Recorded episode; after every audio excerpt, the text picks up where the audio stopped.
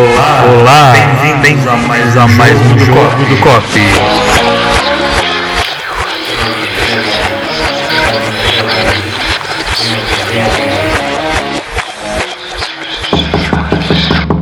Olá, bem-vindos ao Jogo do Cop. Vamos todos dar as mãos para fechar a corrente. Hoje estamos aqui reunidos, Vanessa Matias, Lalai. Renato Salles. E Olá, Persson. E os espíritos já estão por aqui e eles estão sussurrando nos nossos ouvidos. E aparentemente o tema que eles querem que a gente discuta hoje é sobre liberalismo versus conservadorismo. E eu não sei por que eles escolheram esse tema nessa semana. Por que será? Por que será? Eu não sei, eu acho que talvez seja um mapa astral. Eu acho que é Me- Mercúrio retrógrado. Será que Mercúrio retrógrado? Então, será que talvez isso faça sentido para o momento que a gente está passando? Enfim, hoje a gente vai discutir um pouco mais do que a gente passou por muito tempo. Acho que está todo mundo muito cansado, né? De realmente discutir sobre esquerda, direita, eleição, tal, tal, tal. Mas mais do que isso, é mais que esquerda, mais que direita, quando a gente fala de posições, a gente fala muito sobre valores nos quais a gente acredita. Mas isso está muito relacionado aos valores com os quais a gente está acostumado, né? O que, que a gente foi criado, qual tipo de cultura que a gente vive. E acho que uma das coisas mais fáceis de você perceber esse contexto, né? Esse contexto educacional, esse contexto de vida, é quando a gente viaja, quando a gente é exposto a um contexto completamente diferente do nosso, né? Então acho que todo mundo já, já quer dizer, tipo, o Ola mesmo, quando a gente vai na Suécia, daí o pessoal fica pelado pra ir na sauna e a gente fica, "Ah, Deus, pessoas peladas, né? daí a gente fica um pouco chocado. E eles felizes, né? E eles felizes. Ao mesmo tempo, ao mesmo tempo que quando a gente vai para um país mais conservador, a gente fica, "Ah, não pode beijar em público. Meu Deus, não pode beijar em público. Então, eu acho que aqui vale a gente um pouco discutir quais são esses contextos, né? E como que a gente consegue andar dentro de zonas que são diferentes da nossa. Por que, que eles ocorrem? Como que a gente consegue transitar entre essas ondas? E o que você acha? Eu acho que a gente está por um momento muito, muito específico. Vocês sabem, né? Na vida eu trabalho com tendências, nas minhas horas vagas, não, né? Quando não estou trabalhando no COP. E eu até escrevi na newsletter outro dia, a gente põe depois o link aí embaixo. Assine a newsletter. Olha aí, olha aí, eu, eu já tenho gente sussurrando de novo. É, eu até escrevi isso na newsletter, que eu acho que mais do que a gente discutir sobre o contexto brasileiro, sobre esquerda, direita, PT, não PT, Venezuela, Cuba, enfim, a gente discutiu por que, que o mundo está passando por uma onda mais conservadora. Porque não é aqui. Né? A gente está falando do, da Marine Le Pen, e o Trump, e o Brexit. e o Brexit. Por que, que tudo aconteceu ao mesmo tempo? A gente teve 17 eleições, depois tem os links lá. A gente teve 17 eleições com países de muito conservadores, mais do que extrema direita, porque no, é, no fundo é muito menos do que extrema direita e muito mais do que extremo conservadorismo. A direita não é não é tão forte assim, né, na, nesse, nesse contexto. Tá? A questão é por que, que a gente está passando por um movimento ultraconservador que é global e não só do país. Então a gente tinha, eu tenho algumas suspeitas. A primeira é que existe uma questão sempre da aceleração da velocidade do tempo. O que a tecnologia fez? Como a tecnologia cria, cria outras tecnologias, ela faz com que o mundo gire numa velocidade, num torque muito mais rápido do que a gente está acostumado. Então a gente pensa numa velocidade linear enquanto o mundo está girando muito rápido. E uma série de pessoas, é, e, e umas- inclusive a gente mesmo, em uma série de contextos, a gente pensa, nossa, preciso que o mundo gire numa velocidade um pouco menos rápida, né? E uma parte dessa, dessa, desse contexto global tem a ver com isso, né? Tem a ver com as pessoas tentando fazer com que o mundo gire numa velocidade menos rápida. Para quando toda tendência, que a tendência é aceleração exponencial do tempo, existe uma contra-tendência, que é as pessoas tentando parar esse processo da aceleração do tempo. Por isso elas se tornam mais conservadoras. Não, elas tentam, elas falam assim, olha, o que elas sentem é que o mundo era melhor em um dado momento, em um dado momento que uma série de coisas aconteceu, né?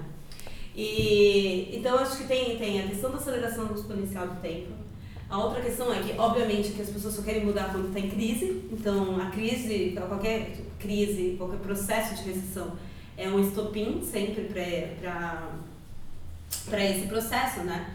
Como é que você queria falar? eu estava querendo falar que eu não sei se é uma coisa que as pessoas é, o motivo das pessoas acharem do mundo, que o mundo era melhor é, tem mais a ver ao, ao, meu ver isso tem mais a ver com a, não uma questão do mundo estar mudando mais rápido mas de do jeito que a gente lembra das coisas a gente tende a é, é, assimilar mais rapidamente as coisas ruins que acontecem os é, as coisas que saem no, no jornal, mas quando a gente pensa lá para trás, essas coisas não ficam na nossa memória. O que fica são as, as coisas positivas. É um, é um detalhe curioso de como funciona a nossa mente. Então, a gente tende a sempre lembrar é, dos tempos passados como bons é, e os, o tempo atual como piorando.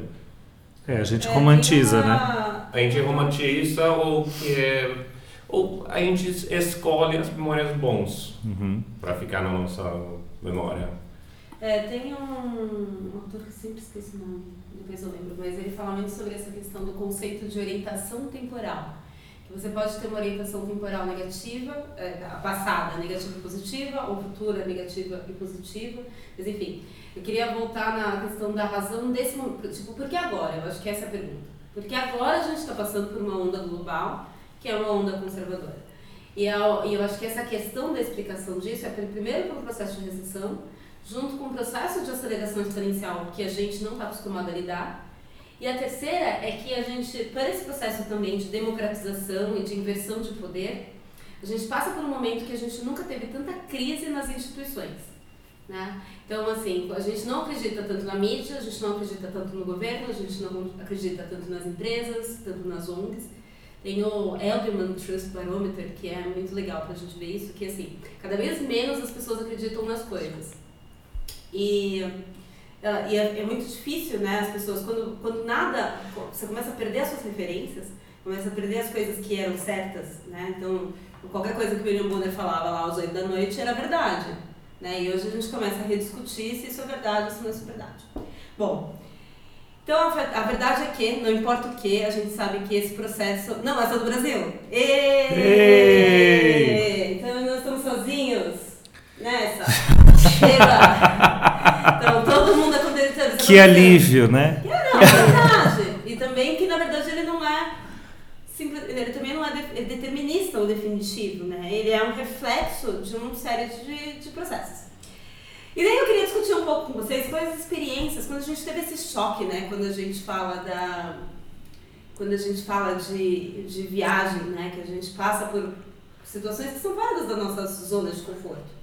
Então, ou, ou quando você vai para um país que é muito menos... A gente sempre... A gente esquece, né? Que a gente serve... Que a gente tem nossas referências aqui no Brasil. Então a gente simplesmente fala, putz, eu fui no país e eu quero, sei lá, beijar na boca de uma pessoa na rua. Sendo que mesmo nos Estados Unidos, que é aqui do lado, tipo, que tem uma cultura muito próxima, né? Às vezes isso não é. Isso, isso não é bem aceito. Nem né? na então, Suécia. Nem na Suécia? As pessoas não beijam na rua. Ah, eu acho que nem é uma questão de aceito ou não aceito. Eu acho que é uma questão cultural que isso não costuma é, demonstrar tanto afeto em público. É, Mas não é, não é um. É, as pessoas não te olhar torto assim por você fazer alguma coisa errada. É só não muito comum. Não entende como. É, mas tem países que obviamente vem, por exemplo, você não. andar com, no Egito, no Irã, no Jordânia, se você andar sem, com o joelho para fora, isso significa que você. É a mesma coisa. É o equivalente aqui no Brasil de você andar com a saia branca de dois palmos um biquíni amarelo e andar na Paulista de salto alto. As pessoas olham e vão olhar com cara de piriguete, prostituta. Então, se você não quiser que as pessoas olhem com sua cara de piriguete, prostituta na Índia, você não usa coisas acima do joelho. E que pra gente é um absurdo, porque a gente fala, putz, que país conservador. Então, a primeira pergunta que eu tenho pra vocês é a seguinte: como, quando vocês tiveram isso, que vocês passaram por um país mais liberal que o nosso, e você ficaram chocados com coisas que são mais liberais, vamos dizer assim. Isso quando a gente fala de liberal conservador pode ser tanto com relação aos homossexuais, com relação ao aborto, com relação às mulheres, com relação à nudez, né? Então, É, a primeira vez que eu fui para um lugar que realmente me surpreendeu foi a Suécia, em 1997. Puxa saco, puxa saco. Marmelada. Mas assim, faz tanto tempo que eu não consigo nem lembrar o que me surpreendeu de fato, mas. É, em, em 97 o Brasil era muito diferente, né, em relação aos dias de hoje, que a gente avançou bastante desde então, assim, a gente... É nada, gata. Tipo, a gente cresceu vendo bombe- banheiro do Gugu e agora a gente tinha que botar nessa, gente. Não, mas em 97 você não via casal gay andando de mãos dadas na rua. Em São Paulo não existia isso. Exemplo, em compensação, a Xuxa podia mostrar o rabo no, na capa do CD infantil. Né? Tudo bem, Vanessa, mas eu acho que a gente não tinha nem essa noção do quanto isso era o que é de fato. Concorda? A gente não, porque a gente era pequena, né? Nossa mãe sabia. Não, em Tipo, 97 eu não era pequena, eu tava indo pra Suécia sozinha. Mas, gente, é que assim, a gente está falando de eh, conservadorismo e ele tem vários vieses, né? Um deles é a sexualidade. A gente veio de um de um né, de uma história de um cinema nacional totalmente dedicado à pornochanchada e hoje Exato. né você não pode fazer um topless na praia que é um absurdo e você vai preso. Então é, é, em em alguns termos a gente avança em outros a gente retrocede. Então, eu acho que esse é um dos grandes até, aspectos pra gente pra discutir hoje, é porque a gente sempre imagina que cada vez mais, por algum motivo, né, fica nesse inconsciente coletivo que a gente acha que a gente avança em, em ser mais liberal, consistentemente. E isso não é verdade. Né? Então a gente vê isso com países, a gente vê isso com uma, que, que isso pode ser cíclico, né? isso pode ser, pode ser uma tendência linear, como pode ser uma tendência anular, como pode ser cíclico, como pode simplesmente ser tipo que nem uma bolsa de valores, né? Meio sem, sem um padrão específico. E a gente, obviamente, está num, numa onda muito mais conservadora do que era nos anos 80. É, o que eu acho é que, pelo menos como eu enxergo isso, eu vejo esse liberalismo acabando, acaba ficando mais evidente, principalmente em grandes centros urbanos. E porque eu, eu acho que o liberalismo, num sentido mais amplo, ele acontece a partir do momento que você tem tanta diferença convivendo, as pessoas são tão diferentes e estão no mesmo lugar, que o diferente deixa de ser é, alarmante, né? Você não, não, não, não te chama atenção. Eu acho que um dos lugares onde isso é mais visível para mim é Nova York. Você anda no metrô, você vê tudo que tem de maluco, cada um vestido de um jeito, cada um fazendo uma coisa, as coisas mais bizarras e tá normal, ninguém nem olha, ninguém nem pisca para perder tempo Berlim, aquilo. né? Berlim é bem famoso por isso. Berlim já é o contrário, né? Berlim já é uma coisa daquela contracultura exagerada que quer chocar, então realmente chega uma hora vira pasteurizado e daí ninguém mais presta atenção você também. pode andar com a bunda de fora. É, Pode. mas eu, eu fui pra Berlim em 1997, foi a primeira vez que eu fui pra lá.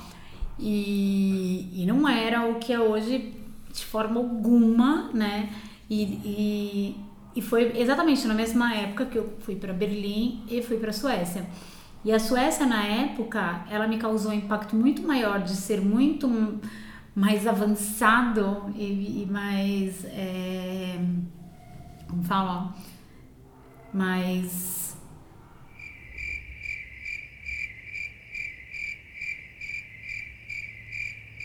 Liberal. mais liberal do que Berlim. Que eu, Mas, que, mas o que que você está chamando de liberal, por exemplo? Ah, é, é, mu- é muito louco, né? Porque eu não tenho uma lembrança tão clara do que foi. E tiveram umas coisas que me chocaram, assim, é, na Suécia, porque eu tinha a impressão de ter, de ser muito liberal e ao mesmo tempo eu vi coisas que eu achei muito conservadoras. Que, que teve esse contraponto. Mas faz tanto tempo que eu não tenho essa lembrança tão clara na minha cabeça. Mas para mim, a lembrança que eu tenho é que eu achei a Suécia na época mais liberal do que Berlim. Berlim, ela, ela me tocou de uma outra forma e, e uma cidade totalmente em reconstrução, né? Mas assim, além de obras, eu não consigo lembrar de mais nada de Berlim. Enquanto da Suécia tiveram momentos que posso estar bem errada, né? O Ola pode falar sobre isso. Você acha que você pode falar sobre a Suécia hoje? Em 97, o Ola tinha 11 anos. Eu tinha 11 anos, então. Tipo, eu acho que ele não pode falar sobre a Suécia em 97. Mas posso falar duas coisas que eu lembro, que eu, pra mim eu acho muito claras, assim, dessa ideia de da gente lidar com o nosso próprio preconceito. A primeira coisa, pra mim, os países germânicos adoram ficar pelado. Né? Vamos combinar que, assim, eles tipo, adoram qualquer desculpa pra poder ficar pelado. É e a bom, gente, é. eu sei, mas a gente no Brasil não tem essa, gato. Tipo, e o pior é que a gente não tem porque, tipo, ah, meu Deus, as pessoas vão ver minha chana. Se você vê assim, meu Deus, as pessoas vão ver a gordurinha que tem aqui do lado, sabe? Tipo, o Brasil tem muito dessa, assim. Isso você, gata. Vai lá na Sapucaí em fevereiro pra você ver. Mas eu tá acho que a acontecendo. preocupação da gente de Não, você pode colocar colocar um o fio dental mínimo, mas você não pode tirar. Não, eu sei. Jamais mostrar o. Jamais mostrar o corpo. Mas eu acho que a preocupação que a gente tem quando a gente coloca um biquíni aqui no Brasil é muito mais estético É. do que sexual. Só que aqui a gente tem um problema com a nudez. Porque Super. ela é super hipersexualizada. E Berlim é um lugar que foi, acho que foi a primeira vez que eu fiquei numa balada de calcinha e tênis e eu me senti dentro da minha casa de boas, assim. Na sua casa você fica de calcinha e tênis? Daí eu fico descalça. e sem a calcinha. Então, mas aqui a gente acha um absurdo, mas assim, a gente lida muito mal com nudez. Outra coisa que é muito simples, muito simples, tá? Eu lembro que eu tava com um americano na Suécia e a gente tava falando sobre Suécia na Dinamarca também e tal. E daí tinha um monte de homens com bebês, né? Tipo, dois caras com bebês e tal. E daí o cara olhou pra mim e falou assim: é, Você já viu quanto casal gay tem aqui? Tipo, dois homens e dois bebês? Então, assim, daí eu assim, ah, por quê? Tá vendo aqueles caras ali, tipo, no bebê? Daí tem aquele outro menino, aquele cara que também tem bebê, que ele parte do princípio, porque você tem já um viés, né? Um, um, tipo, um viés. Machista. É, você tem um viés machista que você não percebe, que quando você vê os homens, tipo, por aí, perdido, ou conversando com outro homem, tem dois bebês, tipo, cadê a mulher que devia estar com o bebê? Né? Então, ele, ou ele falou assim, tem um monte de... Você já viu esses mel né, nannies, mel nannies que eles têm? Tipo, eles não conseguem imaginar que é o pai. Eles têm que imaginar que talvez tem uma babysitter que é um homem. Como se, na verdade, não que- fosse o trabalho do cara. E que só isso já é arrojadíssimo pra eles, né? Ter É. meu nenes. Exato, exato. Mas o brasileiro médio deve pensar Não, a mesma coisa. Coisa, é isso que eu tô querendo dizer. Então, pra gente, por mais. Existe um viés que a gente não consegue colocar, é, que eu mesmo expressar, que quando eu olho para um monte de homens, a primeira coisa que eu penso, sem querer, não é olha lá os pais que lindos. A primeira, sem querer, eu tô mal acostumada de pensar que não deve ser o pai, sabe? Uhum. E isso eu acho que é interessante a gente confrontar o nosso próprio preconceito. A gente, todo moderninho de Pinheiros. Mas mesmo a gente moderninho, viajado, cool, hipsters, rebels, rebels, a gente também é cheio de preconceito que a gente não, é assume. isso. né? Exato. Mas é porque é muito intrínseco, né? É intrínseco. Mui- Muita, muita vez é estrutural. É uma coisa que está acostumado de supor porque é, é como costuma ser. Então, se você vê é, dois caras e dois bebês andando na Paulista, a probabilidade aqui é mais alta do que, se, que seja um casal gay Seja dois pais, né? do que seja dois pais, e- exato. Ehm, e. ehm, e. ehm, e. Por isso que as pessoas não se acham preconceituosos. Elas não percebem o É, preconceito. ou a, a gente também, eu falei as pessoas, eu me incluo nisso, né? É, um preconceito é exatamente alguma coisa que é pré ou conceito. é, é- é- Muito Não é bem, uma professor opinião, Pascal. é um, E- alguma coisa que você automaticamente acha, você supõe que é, que é daquele jeito. E é muito difícil lidar com o nosso próprio preconceito, né? Até Eu porque a que- gente não assume, né? É, por isso que eu acho que é interessante, porque quando a gente viaja, cada vez mais a gente, você, se coloca face a face aos seus próprios preconceitos. Ou ao seu próprio conceito de normalidade, eu acho que essa é a questão, né? Tipo, porque sempre a gente acredita que a gente é dono das nossas próprias opiniões, mas no fundo a gente é fruto do meio, né? Eu não lembro o ano, mas é, eu acho que foi 2010, talvez. A gente passou pela por Oslo, que foi a primeira vez que eu passei pela cidade e estava tendo uma exposição que era de criança gay, né? Que deu um maior rebu aqui no Brasil, alguma coisa um pouco similar. E eu eu lembro quando a gente passou pelo, pela frente do museu que eu vi essa chamada para exposição de criança gay, eu tive estranhamento. Eu tive um, um estranhamento dessa chamada porque eu achei ousado. Até porque, sei lá, sete anos depois a gente teve algo parecido e, e rolou todo Foi um escândalo. todo escândalo. Ué, o Ué, Queer, Queer o Queer Museum. Museum. Que as Ah. pessoas não Na conseguiram. verdade, não era de criança Nem era de criança. era de criança. Não. No caso da exposição de Oslo, Sim, era uma era exposição em feita por criança. crianças, artistas. Não, não, não. Não? Não. Era um, na verdade, era uma exposição com, é, com entrevistas, fotos e material de pessoas que são muito famosas e se descobriram gays ainda na infância. Entendi. Ah, legal. Então era muito mais uma discussão assim de como ele se descobriu gay, de como ele evoluiu com isso e de como que foi lidar com isso com a família e se ele conseguiu lidar com isso ainda na infância ou foi uma coisa que ele teve que levar até a adolescência para poder eh, se assumir gay, né?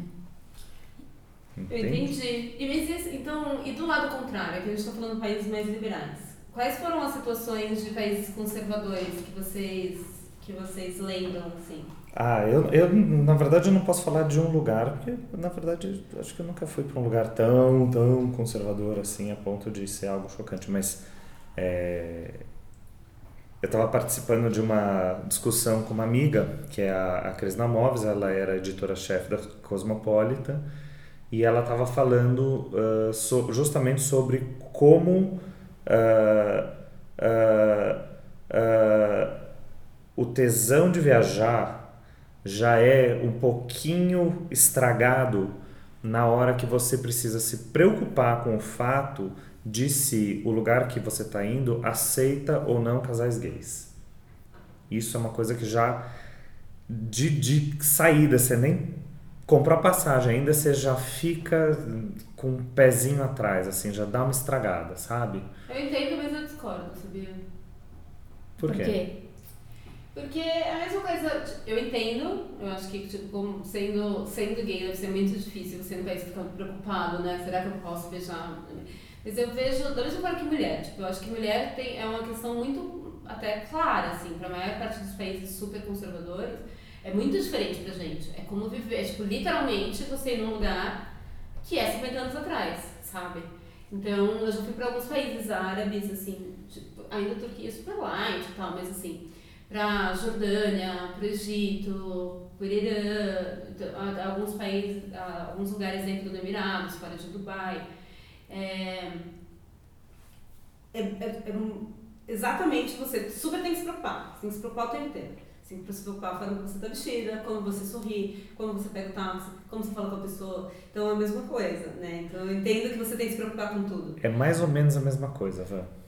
É. Porque a mulher, é óbvio que ela tem uma série de, de, de, de preocupações, mas a mulher, é, ela é, cons- ela é um- uma pessoa normal, estou fazendo aspas com os dedos, tá, gente? É uma Ah, pessoa normal ele naquela sabe. sociedade. Ou seja, ela, o, o- o que vai diferenciar a, a, a viajante da local são costumes e gestos e, e coisas que a mulher faz. Mas a mulher que não seguir à risca aquele protocolo, ela vai chamar atenção, mas não necessariamente ela vai ser discriminada por isso. Depende, eu acho que. Porque, assim, se você realmente. Se você realmente. Se eu sair do jeito que eu saio aqui, tipo no meio da Jordânia, você você é pior que prostituta. Assim, literalmente. Então, eu acho que é- é- não é normal, sabe? Não é tipo. Mas tudo bem, eu mas também é. tô fazendo aspas. Hashtag normal. Mas eu, eu, eu lembro até de um comentário da Cris que, que daí eu acho que se você vai para um país lá, muçulmano ou ultraconservador, que a mulher né, ela, ela tem que prever um comportamento muito diferente do que ela tem, tá ok, tá fácil. Porque ela precisa só estudar o país, entender como que ela vai se comportar lá e do que, que ela não pode fazer. No, é, mas é, por mais que você tenha surpresas, mas assim, você já consegue prever uma boa parte de como que você precisa se comportar. No caso, ela dá até o exemplo de se eu vou fechar, é, eu, eu estou fechando meu hotel, né? Estou escolhendo o meu hotel e na hora que eu vou colocar o quarto, eu coloco que as camas elas são separadas ou que as camas são juntas, né? Tipo, eu tenho uma cama de casal. Que daí eu já tô assumindo que assim, sou eu, tudo bem, na hora que você faz a, a reserva, não necessariamente aparece o nome de quem tá dividindo o quarto com você, só que daí chega eu e a Vanessa.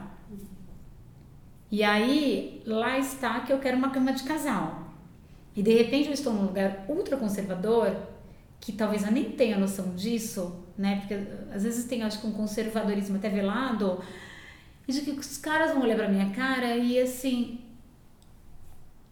É um casal gay, tipo, como assim? Duas Geralmente meninas eles não assumem, eles não Eles pensam não assim. Quando Então- duas mulheres, a primeira coisa que eles pensam são irmãs. Irmãs, né?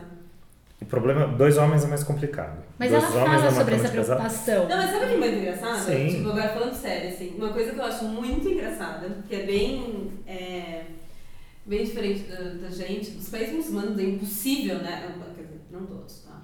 Mas a maior parte deles não consigo nem imaginar ser gay, certo?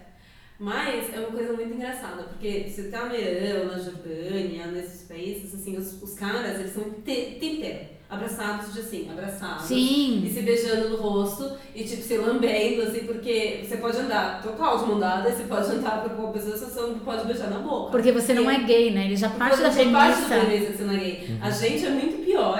Aqui você não pode ficar andando de mão dada com seus amigos, assim, não existe esse, esse realmente brothers, porque as pessoas vão olhar e falar, que nem o. Como chamava aquele filme? Os Cowboys? Brokeback Mountain. É, as pessoas vão olhar e falar Brokeback Mountain. tipo, assim. Ah, mas, Mas- aqui é ridículo, né? O Brasil é ridículo. Tem um amigo nosso que quase apanhou na rua porque tava com uma polo rosa. Mas eu, eu lembro quando eu e o Renato a gente foi para Mianmar e, e Mianmar, assim, homossexualismo acho que ainda é crime, né? E na época o país estava começando a se abrir ainda, né? Eu acho que nós fomos a primeira leva a ter 3G e usar cartão de crédito no, no Mianmar. E, e, e calhou que a gente foi visitar uma galeria de arte e nessa galeria de arte a gente viu que tinha um bar do lado e a gente acabou indo visitar o bar que estava tendo uma filmagem. E eles acabaram é, não deixaram a gente entrar e me perguntaram como que a gente tinha ido para lá, porque era um lugar bem remoto, assim, do, de Yangon. E eu comentei que tinha visto uma entrevista do dono no, numa revista da Bangkok Airways. Enfim, o cara convidou a gente para voltar lá no dia seguinte à noite para jantar. A gente voltou, eu, Renato e mais um amigo. E quando a gente chegou lá, foi bem estranho, porque era no, na, no porto, né? Que é onde as pessoas pegam ali o barco para ir para a região bem rural mesmo, de Yangon.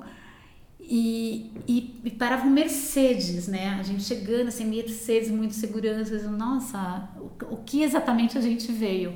E quando a gente chegou, a gente se deu conta que assim, a gente não tinha ido jantar, a gente caiu numa festa e a gente entrou na festa, a gente encontrou o dono, que a gente tinha encontrado o dia anterior. E a gente percebeu que boa parte que estava ali dentro eram gays. Então eles tinham super protegido a entrada, porque o homossexualismo lá, né, a homossexualidade lá é, é crime. E foi, e foi assim meio. Eu lembro que eu me senti meio. Como falam? É, burlando né, um sistema. E eu achei ousado a gente estar numa festa gay no Mianmar. Que foi, Essa, né? Sem dúvida, é uma boa. Eu não sei se o Renato sentiu isso, mas assim. É que eu- não, não era uma festa Não, gay, não era uma festa só gay, tinha mas não, sem não, camisa, não, ao era isso. contrário, Ao contrário. Tinham gays, mas era uma festa. Homem sem camisa. que absurdo. Mas assim, tinha, por exemplo, o dono do, do bar, que daí era claramente ele estava com o namorado dele, que era um americano.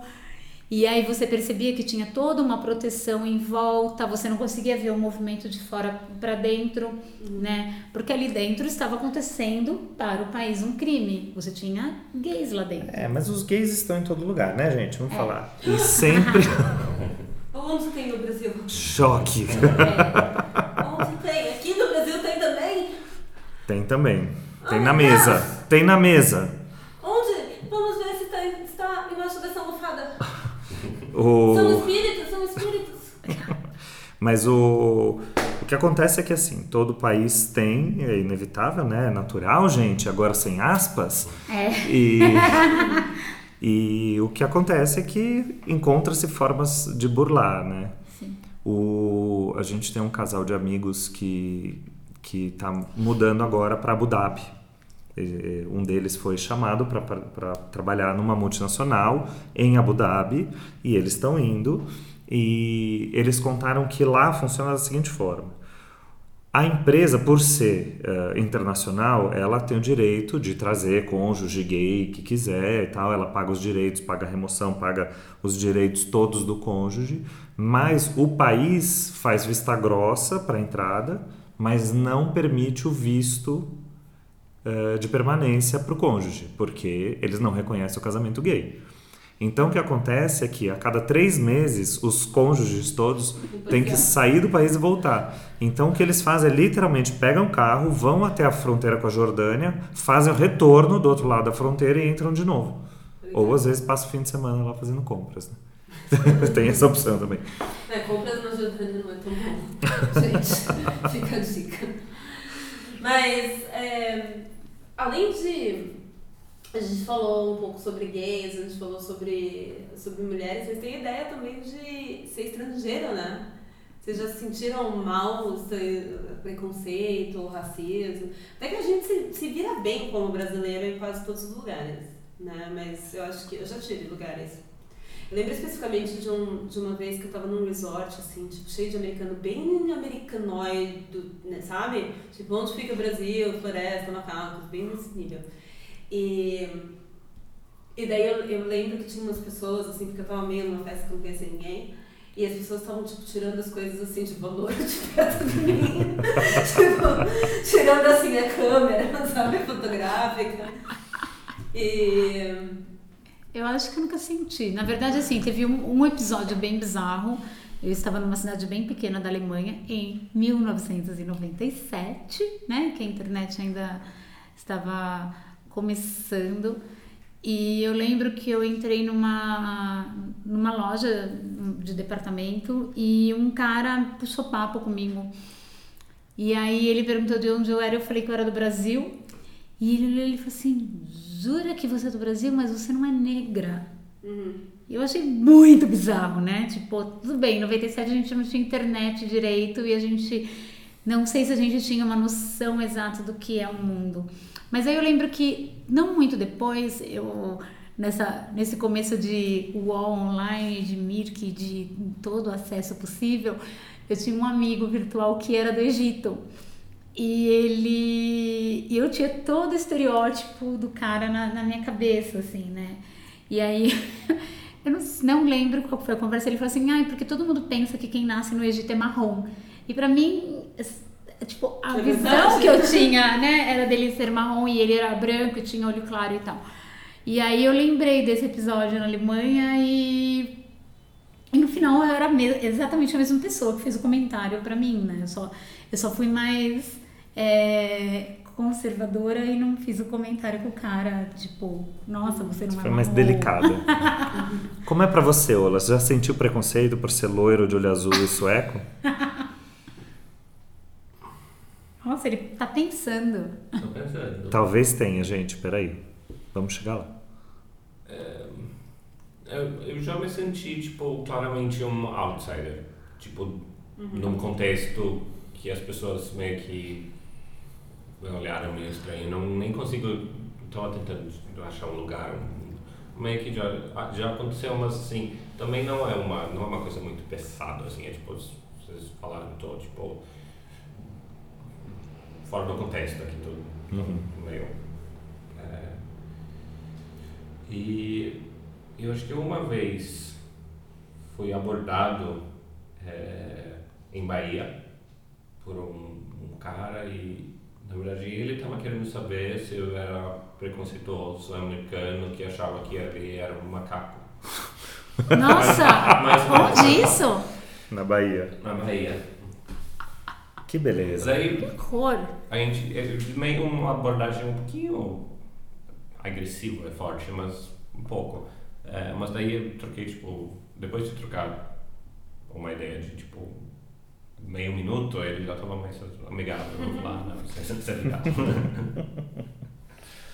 Eu acho que eu sofro bem pouco preconceito em vários lugares do mundo porque eu tenho uma cara absolutamente genérica.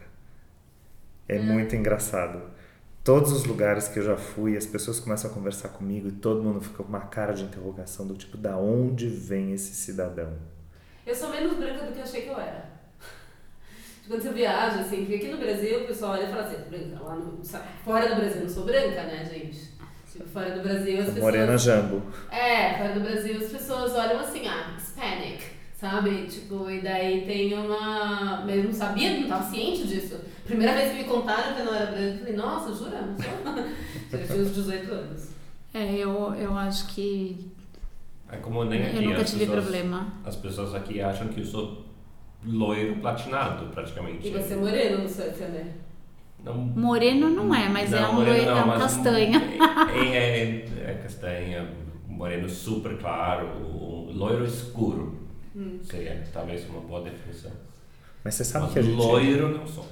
A gente Não, tem essa é. coisa do, do preconceito, a gente sempre fala do negro, né? Do, do racismo com o negro e tal. Mas eu, eu pesquisei bastante sobre, sobre racismo, até para escrever para o próprio Tigre Pasta, e eu li a, a história de uma, é uma jornalista negra americana que é travel writer, então ela escreve muito sobre viagem, e ela contou sobre al- alguns casos que ela passou na Ásia, dela passar, por exemplo, em migração em algum país, em que ela passou normalmente e chineses atrás dela sofreram assim preconceitos horrorosos por, por serem chineses, assim.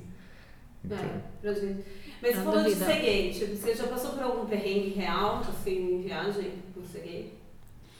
Não, mas eu já, já, já fiquei muito precavido, assim. A gente esteve na Polônia e a gente estava com uma amiga uh, que foi apresentada por amigos, tal, uma pessoa incrível, e ela falou que a realidade da Polônia, a gente não tem essa imagem, mas a realidade da Polônia é muito difícil. Não existe cena gay, não existe nada disso. Claro que existem os redutos, você encontra, você sabe onde eles estão, mas não tem, por exemplo, uh, parada de orgulho gay, sabe? É bem, gueto. É bem gueto. É.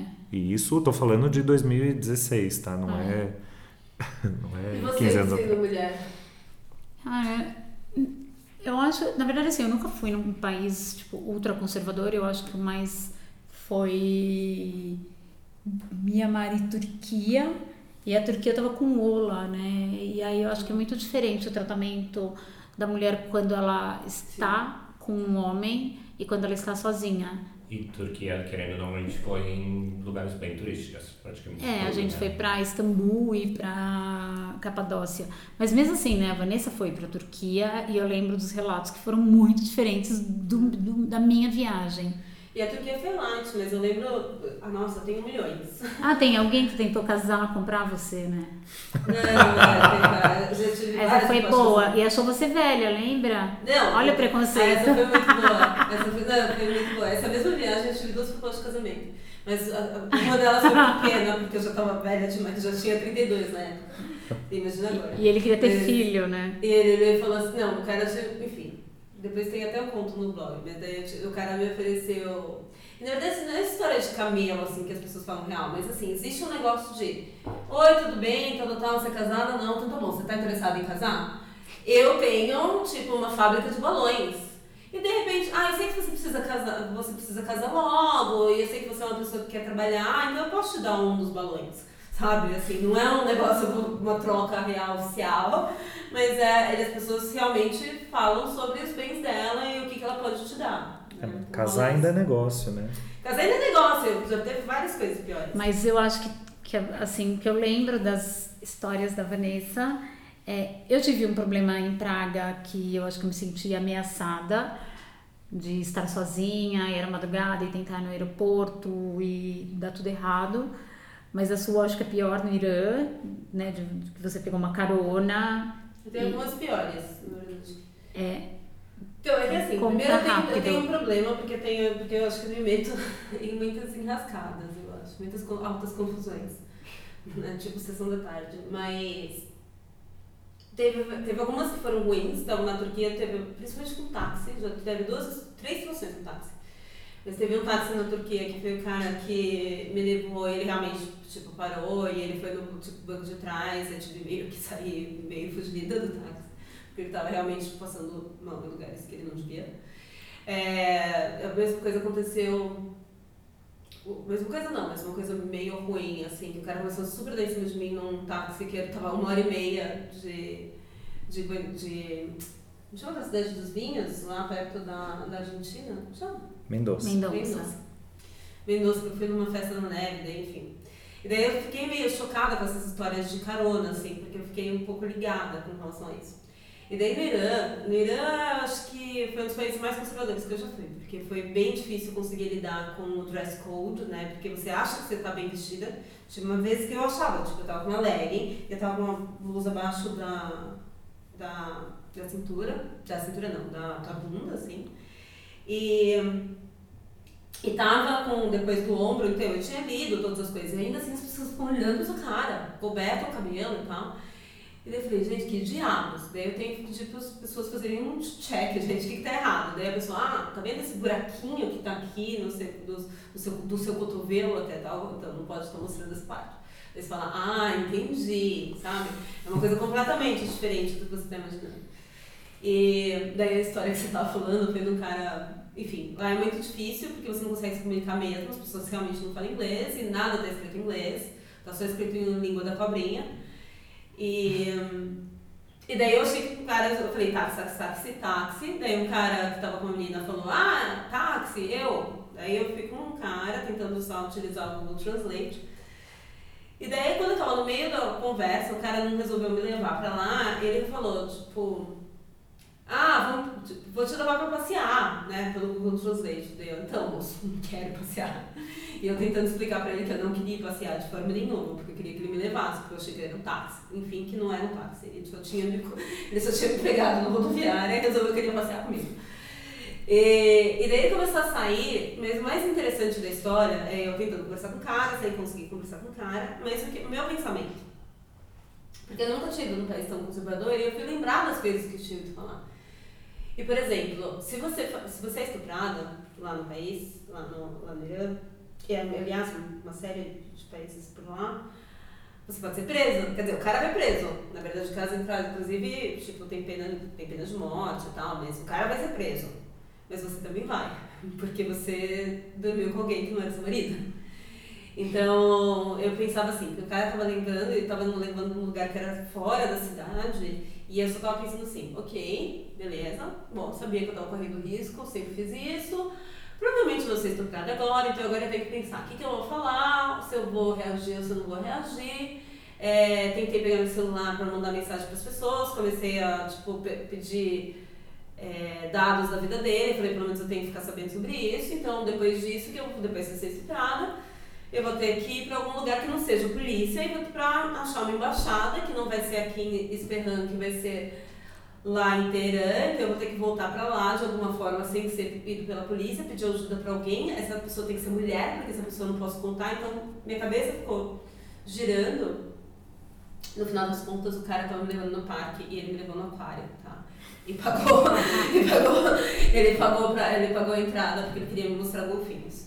Essa foi a Foi a situação de maior risco essa que foi a você situação passou. de risco estrada, tipo, muito bizarra e era noite e era no meio de um parque, então eu tinha certeza que tipo, ia acontecer um acidente muito sério. Mas eu acho que é interessante você pensar o quanto que você não consegue ler as situações. Né? Então é uma, é, uma, é uma coisa bastante difícil, né? É, mas a Você gente. teve, você teve isso no Brasil, assim, de você conseguir, de não conseguir ler as situações, sabe? Ah, eu acho que o Brasil é relativamente fácil de cultura, assim. É, eu não lembro muito de ter me metido em altas confusões, assim. É, Por, por não ler, né, o ambiente. é, não, eu acho que pouca coisa. Não, não consigo lembrar de nada, assim. Nada além de ficar um pouquinho constrangido. Mas deixa eu te perguntar uma coisa. Assim, Uma pergunta pra você, Ola. Você acha que depois de ter morado no Brasil, você virou uma pessoa mais esperta no sentido de saber né, circular, rodar o mundo sem, sem, sem se meter em, em problema? Porque aqui a gente tem que ser mais Safo. É, safo, exato. Essa é palavra. Tem que ser mais safo para sobreviver do que na Suécia.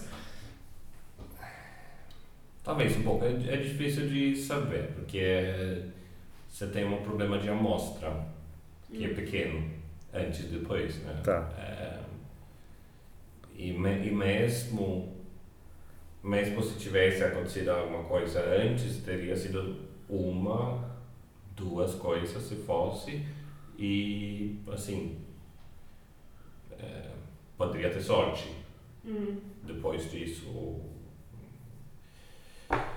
É, então, não sei. Acho que um pouco, talvez, mas assim, não acho que eu mudei radicalmente. Não? Assim. Não. Eu, assim, cidade grande, assim, mesmo na Europa, assim, é, Suécia é, é bem tranquilo, né? É, mas se você vai para Barcelona, é treta o, o, é, o lance de, de roubo, né? Uhum. Que você vira e você já não tem mais o seu celular. É mais fácil ser roubado em Barcelona do que em São Paulo. É, Os ladrões são bem mais Até espertos porque, lá. até porque, na verdade, se- a diferença é que lá em Barcelona você vai ser roubado sem saber. Aqui você fica É. sabendo. Você- você uma- É que aqui você tem um risco, aqui você corre sempre um risco de ser assaltado. É, aqui tem, aqui, aqui tem, um, tem, um, tem um viés de violência, né? Lá é só de furto, lá é só perda de bens. Aqui Mas agora vai você. ficar ótimo, gente, porque a arma vai ficar liberada, então a gente vai poder se defender. né? Que ótimo, né? Yippee! Iep!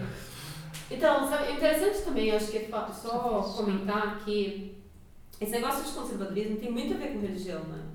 Então, você vê que claramente os países mais conservadores, ou que ficaram mais conservadores, e um grande, eu, eu gosto muito de saber do exemplo do Irã, ou de ter tido lá por, por aquele tempo, porque as pessoas, elas passaram, elas viveram em país que não que era liberal. Então as pessoas bebiam o vinho Shiraz, né? Vem da cidade de Shiraz. Então hoje em dia não tem, não tem mais álcool.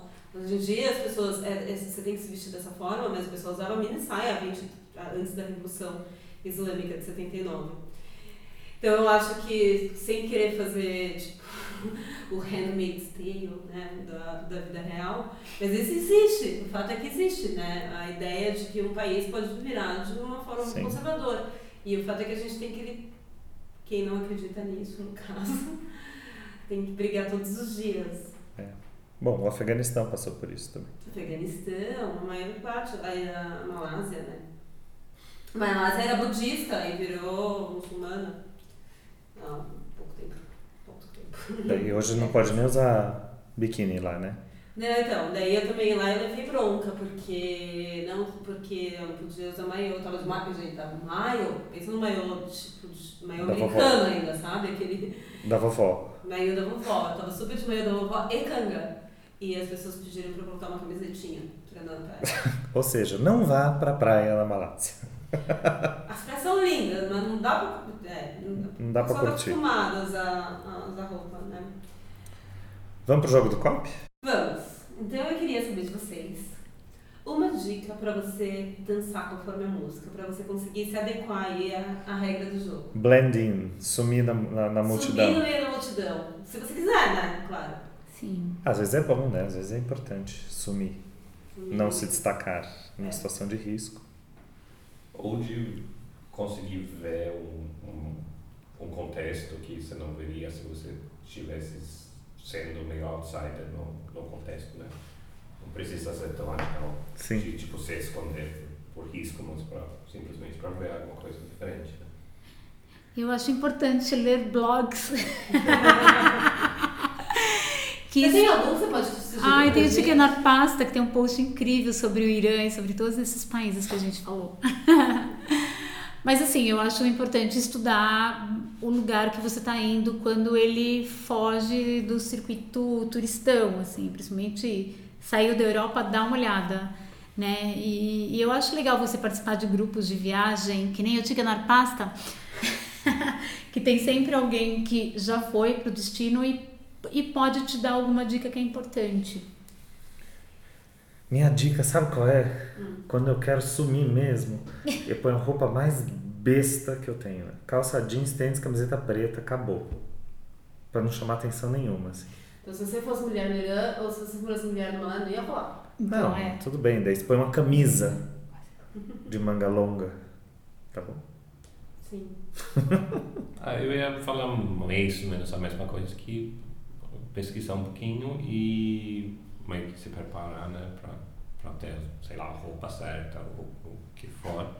É, e também de, de ficar atento, observar quem que, para quem que as pessoas estão estão olhando isso mais em lugares mais turísticos, né, que vai ter outras pessoas que que saem um pouquinho do, do contexto. É, Que pra- chama atenção. é, para ver o, o, quais estilos que estão chamando a atenção e, o que, que vira meio que quatro coisas. Pra mim, a dica é sempre você ter, ou eu sempre tento ter um fiel escudeiro, assim, primeiro nos primeiros dias. E isso pode ser, ou eu tento através de uma amizade, um conhecido de um conhecido, ou através do couchsurfing, assim, que é uma pessoa que tá mais ligada nos costumes de fora, mas também consegue te ajudar nos costumes de dentro, sabe? Você sempre tem uma pessoa para fazer uma, uma tradução.